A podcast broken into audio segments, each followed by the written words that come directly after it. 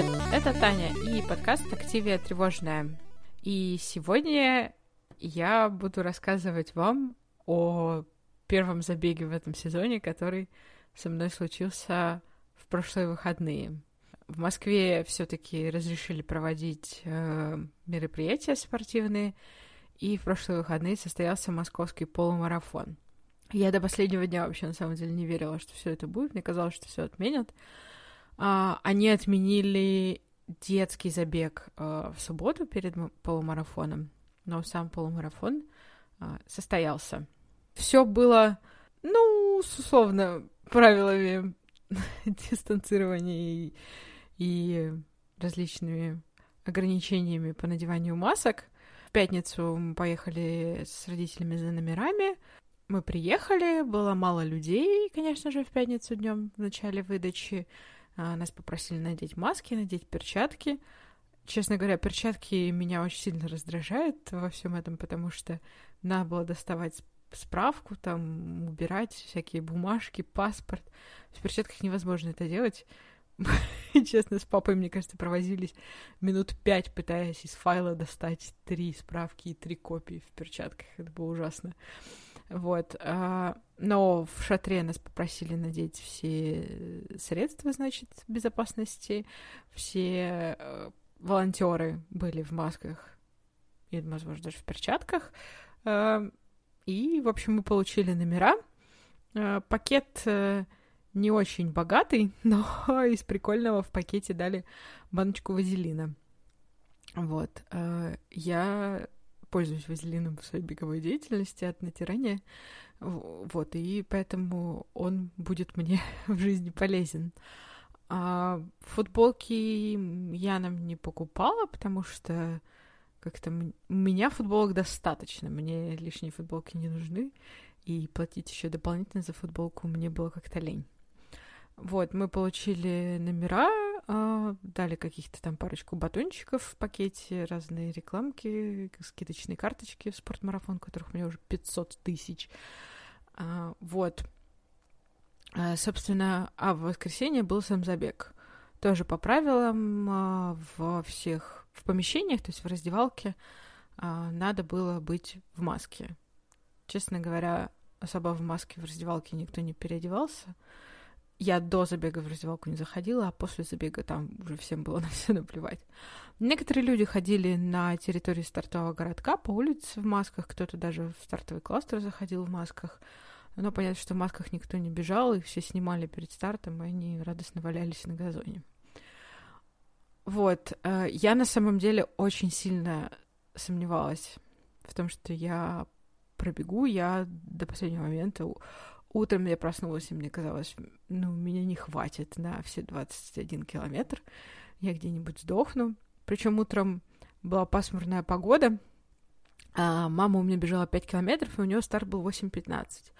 А на полумарафон старт был в 9. И она уехала, ну, в стартовый городок раньше, потому что ей раньше надо было там сдавать вещи и так далее.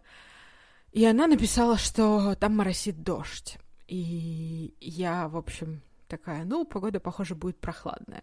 И я не взяла солнечные очки. Пока мы доехали с папой до стартового городка, распогодилось, небо расчистилось, стало солнечно и жарко, и я очень сильно пожалела, что я не взяла солнечные очки. А, в общем, мы с ним приехали, быстро сдали вещи, сходили в коридор синих кабинок, и успели даже встретить маму, которая как раз вот где-то там без пяти девять, без десяти девять прибежала на финиш пятерки. А, вот, мы ее встретили и ушли на наш старт полумарафона. И когда мы заходили в кластер, я прям поняла, насколько я скучала по этому. Реально, мой последний забег был в прошлом ноябре. И я поняла, насколько мне не хватало вот этого какого-то предстарта, вы стоите все в кластере, это все так тебя заряжает совершенно безумно. Эти люди в стартовом городке, которые кто-то бегает, кто-то разминается, кто-то там жрет банан напоследок, еще что-то. Вот. И потом мы побежали. А, в целом я хочу сказать, что да, погода стала теплее, бежать мне было жарковато. Вот. А, бежали хорошо. Папа, в принципе, бежал немного лучше меня, и он где-то на первой пятерке уже от меня оторвался. И я, в принципе, не стала его догонять. Я решила, что я лучше побегу в своем темпе. Потому что я, честно говорю, я была на старте даже стояла, была не уверена, что я добегу полумарафон до конца, потому что мне казалось, что нет у меня никакой формы и никаких сил. Вот. И потом, когда папа от меня убежал, я включила музычку погромче и как-то вышла на нужный мне темп, а, стала бежать с ним, и тут я прямо вот где-то к четвертому километру, к пятому, я прямо словила кайф. И я поняла, насколько же, насколько это классная штука, и как мне этого не хватало. И я потом поняла, что, ну, уже где-то к середине, я поняла, что насколько абсурдны были мои, мои сомнения в себе.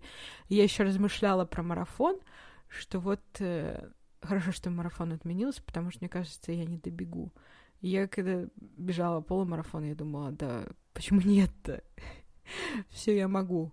Но я просто поняла, что я, поскольку нет забегов каких-то контрольных, э, таких эмоционально воодушевляющих, я прямо забыла, как, как это происходит и что я могу сделать, потому что на тренировках ты как-то больше страдаешь а тут я прямо ловила кайф от происходящего, что была отличная погода, кругом бежали люди. Я бежала э, по Москве, по набережным, по прекрасному городу. Это было просто, просто волшебно. А, было тяжеловато, конечно, иногда было жарковато, но я на каждом пункте воды брала бутылку, э, в стакан не наливали воду, раздавали бутылки, не было на пунктах еды, потому что, ну, видимо, с ограничения коронавируса еду не дают.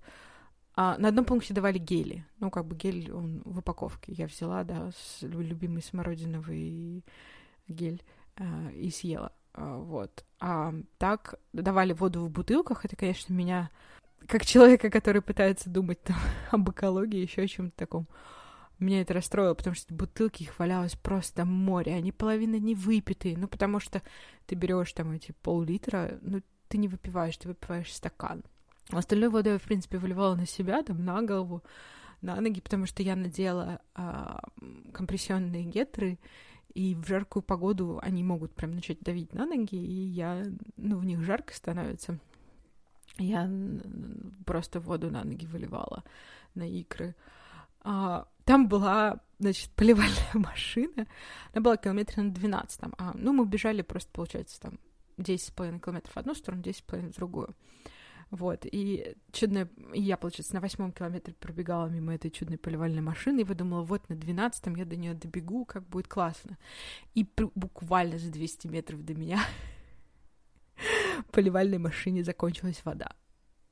Я просто была разочарована, не знаю кто. Но потом дальше, по-моему, километр где-то на 17 или на 18 была другая поливальная машина, и она, в ней была вода, и я полилась прям на славу. Вот. А, из интересного, что еще было? Было были зрители, не скажу, что было как-то очень много зрителей, но, в принципе, такие стандартные группы поддержки около различных беговых магазинов и беговых клубов, которые вот как раз по, по курсу по вдоль набережной есть, они стояли все, но они ближе к финишу. Вот. Э, на трассе была, был один пункт, по-моему, это была компания Инград. Они раздавали пакетики со льдом. Мне папа сказал, что он его взял, но так и не понял, к чему ему этот лед прикладывать. Я когда добежала, я отстала от него ну, на километр максимум, на самом деле. А, я когда добежала, там уже не было этих пакетиков со льдом, они все валялись на полу. Ну, черт с ними. И на одном пункте питания, где-то километра на 13 наверное, раздавали гели СИС, а, отличные гели, я ими обычно пользуюсь, поэтому я взяла гель, тут же его съела и прям порадовалась. Потому что у меня свои гели закончились, я их все во время тренировок съела как-то забыла пополнить запасы. Вот. Э, под конец, километре на 19 мне стало очень прямо жарко, потому что уже там пункт э, с питанием не предвиделся с водой. Мне стало очень жарко, и я в итоге просто сняла футболку.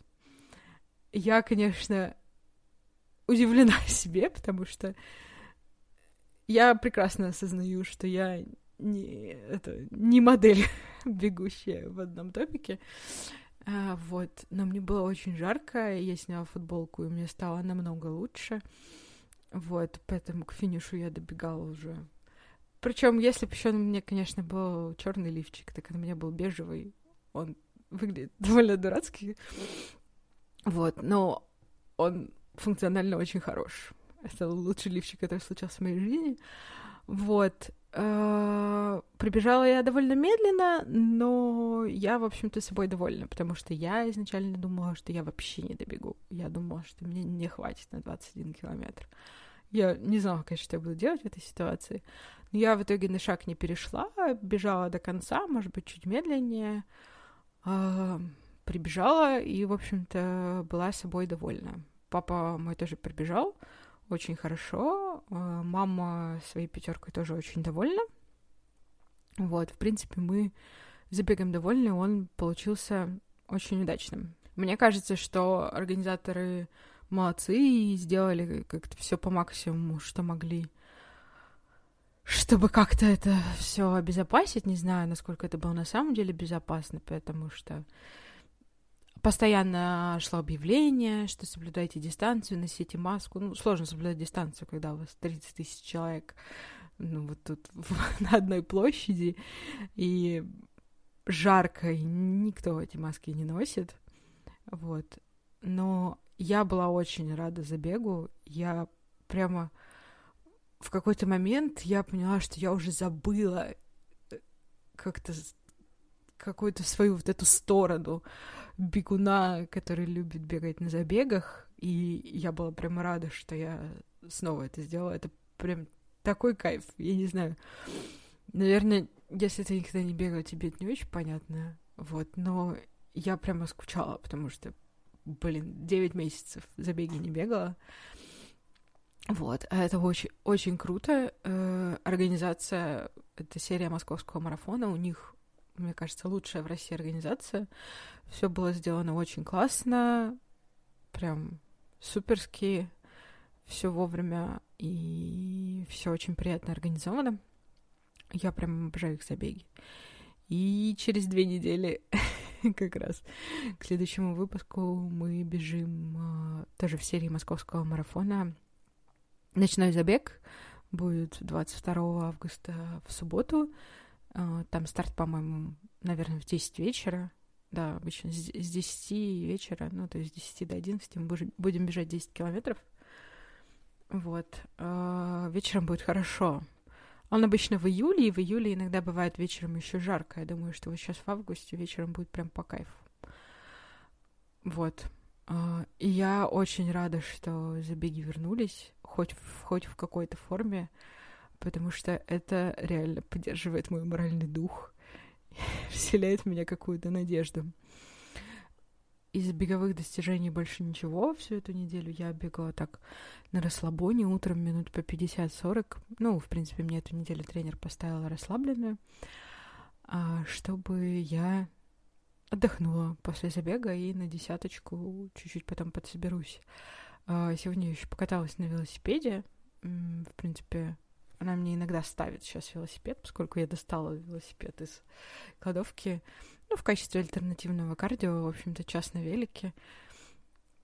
А для меня, на самом деле, час на велике это сложнее, чем там час бега, потому что надо надеть шлем, все, там перчатки и все прочее, выйти, выехать на этом велосипеде, спустить его вниз, потом ехать, э, значит, там через дороги.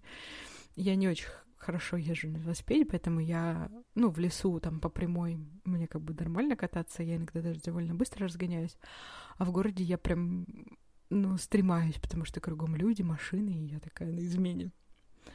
Вот. Э, ну, думаю, вот на следующей неделе мы начнем чуть-чуть к десяточке тренироваться. Может быть, на московский марафон зарегистрируемся. Но тоже пока никуда не торопимся, потому что тут с коронавирусом отмены могут приходить откуда угодно, когда угодно. Так что пока ничего не загадываю. Кстати, на тему коронавируса э, и бега в эпоху коронавируса. Э, я пока сидела дома на карантине, я довольно плохо слушала подкасты, потому что я подкасты обычно слушаю, когда куда-то иду. А поскольку я сидела дома, я их э, не особо слушала. Ну или на работе я их слушаю. И почему-то, когда я из дома работала, у меня подкасты не заходили. У меня накопилось очень много выпусков разных, прям разных подкастов. Я начала их дослушивать. И есть очень классный подкаст про бег э, от портала New Runners. Он называется «Побежали». Вот, они обсуждали там разные темы все время. В прошлом году у них там было «Как начать бегать новичкам», про бег в манеже, очень прикольный выпуск, где можно много нового для себя открыть про бег в манеже. Вот, и а, у них как раз весной вышли три выпуска, два из них такие на тему бега в эпоху коронавируса, я их переслушала. Эти выпуски вышли в конце марта, начале апреля, по-моему. Я слушала их сейчас, и они там рассуждают, и один из гостей на подкасте говорит, что да вот, в июле уже все типа пройдет, можно покупать билеты на июль, регистрироваться на забеги. И я я слушала это по дороге на работу, я прям заржала на, электри... на всю электричку в полный голос. Потому что слушать, вот реально сейчас слушать человека, который в марте рассуждает о том, что в июле все пройдет, это настолько смешно и грустно одновременно. Вот, и ребята как раз там рассуждали, как раз перенеслись все с весны Бостон и Лондон переносились на осень, э, отменялись забеги, там, парижский марафон, парижский полумарафон, все там переносилось, и они как раз рассуждали, что, ну вот ладно, осенью поедем. Сейчас вот никто не уверен, мне кажется, поедет осенью или нет. И, кстати, если говорить о Лондоне, Лондон, который должен был быть 3 октября, ну, формально для любителей он отменился. Они не отменили мероприятие, они сказали, что побежит только элита. Элита побежит не по трассе марафона, она будет бегать кругами в э, Сент-Джеймс-парке в Лондоне. И там сказали, закроют для зрителей, зрители попросят не приходить. Не знаю, насколько это реально, потому что если ну вот для меня, как для человека, который смотрит э, все марафоны и следит за элитными бегунами, там собирается как бы вообще просто супер люди, там собираются кипчоги, Бикели и, и у женщин Бриджит Газ, Казгай. Просто, ребята, если бы мне сказали, что они бегут там в Москве в каком-то парке, пожалуйста, не приходи. Нет, я бы пошла, мне кажется через забор, через дырочку посмотреть просто на Кипчоги живого. Вот, не знаю, насколько это все будет реалистично, а любителям предложили либо как-то пробежать э, онлайн, я так поняла, что они сделают забег, либо перенести на один, на три следующих года, на какой-то год. Вот. В принципе, это было ожидаемо. Ну, я, э, я видела Лондон, они у себя на сайте писали, что вот до 8 августа мы вам сообщим наше решение, и, собственно, 7 или 6 они написали, а, что вот оставят только элиту. С одной стороны, это, конечно, такое решение прикольное, хорошее, потому что элита это все равно готовилась. Тут же Кипчоги, он нарабатывал себе форму, и ему бы надо эту форму выбежать. Ну, то, что они перенесли в парк, это, конечно, лучше, потому что токийский марафон они отменили забег для любителей и пустили только элиту, и элита побежала прямо по маршруту, и многие любители просто ломанулись бежать рядом э, по маршруту, поскольку маршрут все равно закрывали. Тут, поскольку перенесли в парк, может быть, они как-то это все смогут оградить. Но я не представляю. Мне бы очень хотелось посмотреть на живого Кипчоги. Какой он на самом деле. Вот. А, и, и самое интересное, что Лондон свой следующий марафон, они, они обычно проходят в апреле забег, он в этом году принесся вот на октябрь, и они следующий свой снова поставили на октябрь. То есть они, в общем-то, в апрель следующего года для себя особо сильно не верят. Ну, что, наверное, ну, правильное решение, в общем-то, дать побольше времени на то, чтобы все устаканилось. В принципе, а, это как э, Сбербанк в этом году со своим забегом Зеленый марафон, который Сбербанк и фонд Бегущие сердца. Они сначала его объявили, а потом, когда начались всякие введения карантинов, они объявили его на июнь. И они, видимо, поняли, что даже если карантин снимут, то непонятно, что будет в июне. И сразу его отменили, не став никуда переносить, потому что проще просто не заморачиваться с организацией, если неизвестно, что будет. Как раз тоже вот в выпуске э, подкаста «Побежали» э, ребята говорят такую довольно ну, интересную мысль э, о том, что, в принципе, в России забеги — это такой неприбыльный бизнес. Они очень редко выходят на, на окупаемость даже. Ну, то есть Скорее всего, они выходят в ноль, в плюс, прям это должно быть какое-то супер мероприятие. Московский марафон, может быть, выходит в плюс. Вот, и как раз э, они тогда в марте, начало апреля было, что если ваши забеги переносятся, то говорили, что, пожалуйста, не отменяй, не забирайте деньги, не отменяйте слоты, оставьте деньги организаторам. А если вам, конечно, эти прям, не, ну, как бы, если у вас ноль на карточке, и вам эти полторы тысячи, там, тысячи рублей за забег делают в погоду, конечно же, а, вот. А если вы можете подождать, то оставьте эти деньги организаторам, а, они хотя бы смогут заплатить бухгалтеру зарплату. В принципе, я один раз тоже была на встрече с Владимиром Волошиным. Это такой безумный спортивный чувак. А, в России он организатор, один из организаторов, по-моему, русского Ironman Iron Star, а, каких-то боев и фестиваля Розаран. Вот, он такой большой... Он бегает э, пейсмейкером чуть ли не на каждом забеге в Москве. Вот на серии московского марафона он бегает пейсмейкером. Тут на полумарафоне он бежал на два часа. И вот в эти выходные был в Питере тоже их полумарафон, он тоже бежал там пейсмейкером. Ну, то есть он такой, он а, активно спортивный человек э, и организатор всех этих мероприятий. Я была на одной встрече с ним как раз на Розеран, и он говорил о том, что если вы думаете, что организаторы забегов э, прям как-то наживаются на бегунах, то нет, это на чистом энтузиазме все идет. И, ну, возможно, я предполагаю, что прибыльным мо- может быть Iron Man. Потому что Iron Man, конечно, стоит дороже, и Iron Man в связи с тем, что там не только участие да, в забеге, но сама подготовка и вся экипировка для Iron Man стоит намного дороже. Iron Man, в принципе, это спорт богатых людей. А, вот. Ну, потому что один, ну, если мы говорим о, об о триатлоне, каком-то серьезном, э, там, не знаю, олимпийской дистанции, или там половинка Ironman, или целый Ironman, то э, там, безусловно, нужен э, шоссейный велосипед. Шоссейный велосипед — это, ну, от 150 тысяч рублей стоит. Вот, это еще не считая там беговые кроссовки и все, все прочее, и там обслуживание этого велика и так далее. А, вот. Да, Iron Man — это такой спорт для богатых. На самом деле, я как-то думала поучаствовать в каком-нибудь типа триатлон-спринт, где там что-то надо... Сколько там? 400 метров, по-моему, плыть, 5 а, километров бежать и там 20 на велике. Ну, как-то совершенно представимо для меня. Вот, потому что основная моя проблема — это, наверное, плыть, не столько, сколько велосипед, конечно. — вот, но в ограничениях у организаторов стояло, что велосипед должен быть шоссейный.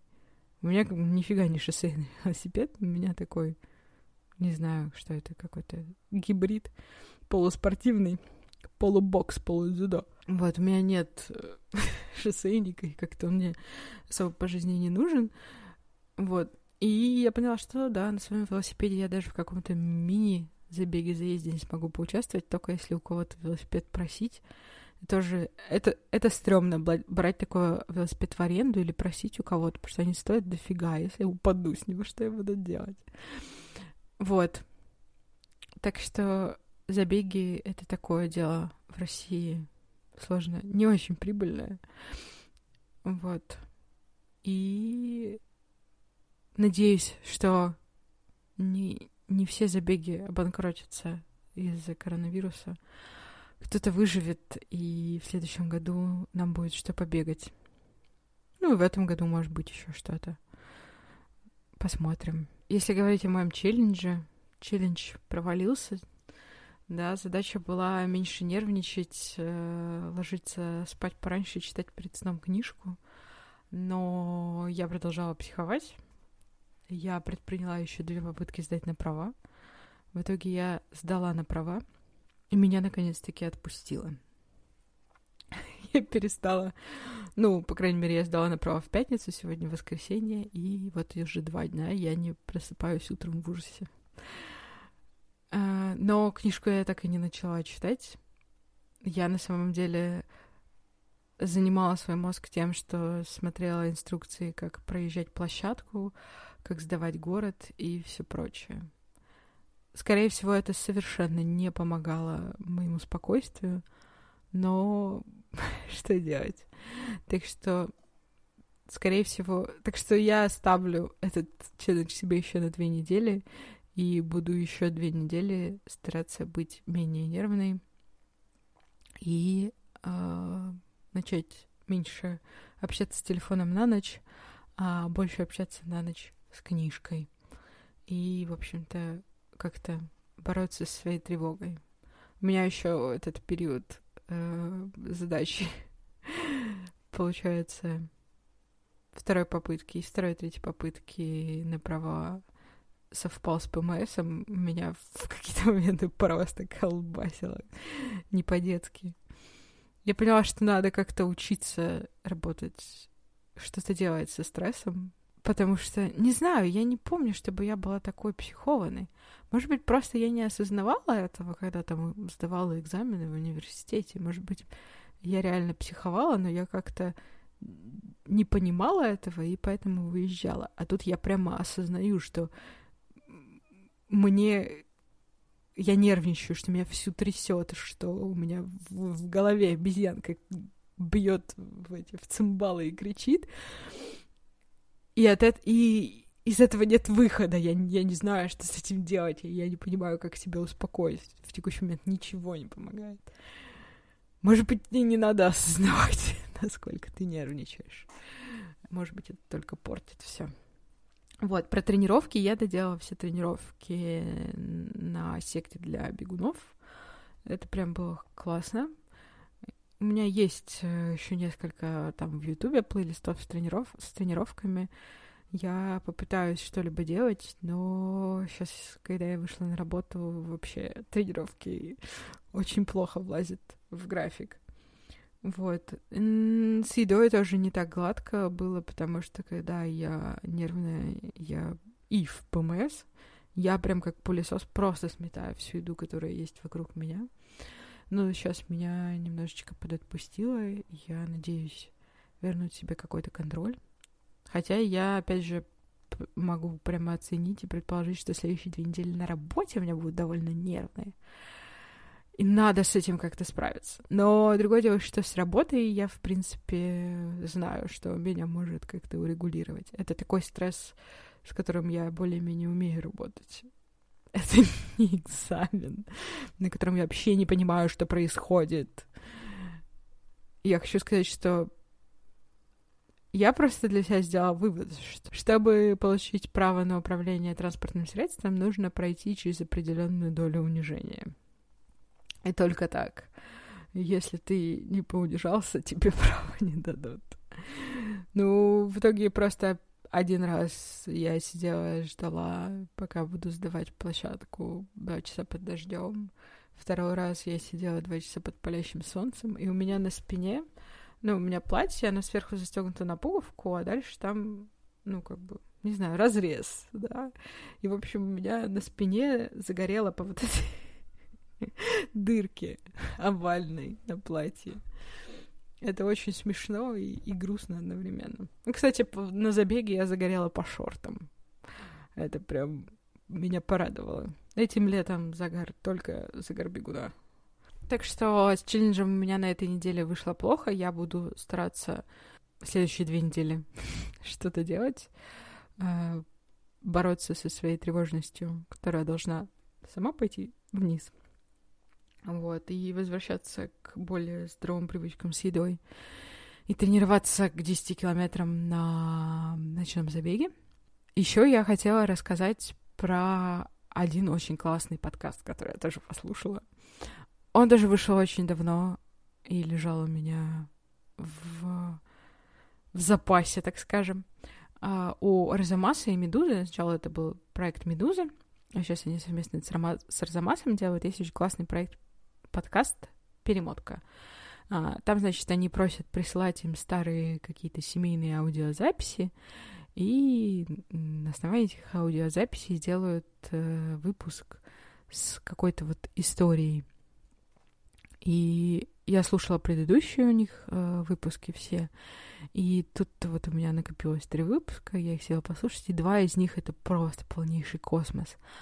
Там э, мужчина, я так поняла, он из, из Пермского края, потому что у него, есть непередаваемый совершенно пермский говор, а он э, давным-давно, мне кажется, какие-то 70-е, 80-е, э, еще на бобину записал разговор со своим дедом, который родился в 1897 году, значит, и служил на Балтийском флоте, видел царя, участвовал, значит, э, брал зимний, участвовал в Первой мировой, во Второй мировой и так далее. И это невероятно просто послушать. Во-первых, само интервью, ну, интервью, разговор вот этот внука с дедом, это полный космос. Это прямо вот он рассказывает, и ты понимаешь, что человек так давно жил, столько всего видел, а, что это просто невероятно. Там потом они еще брали интервью у самого вот этого внука и у правнука, который сейчас живет, у которого тоже сейчас сын родился. Вот и послушать их воспоминания о деде и прадеде, и их истории какие-то, что еще они помнят из того, что нет на этой записи. Это просто невероятно. И очень классно сделан подкаст, вот это вот пресловутое слово storytelling, да, умение рассказать историю. Вот в этом подкасте ребята просто работают и отрываются на полную катушку. Там так это все смонтировано. Они еще пригласили эксперта, двух экспертов-историков, которые проверяли какие-то факты и комментировали то, что вот этот а, дедушка рассказывал. Ну, потому что он там что-то помнит, что-то это из, из какой-то коллективной памяти, там из советских газет он помнит, ему кажется, что он это видел. Еще там одно место, они говорят, возможно, это не его воспоминания, а ему брат рассказывал, который тоже там служил в это время.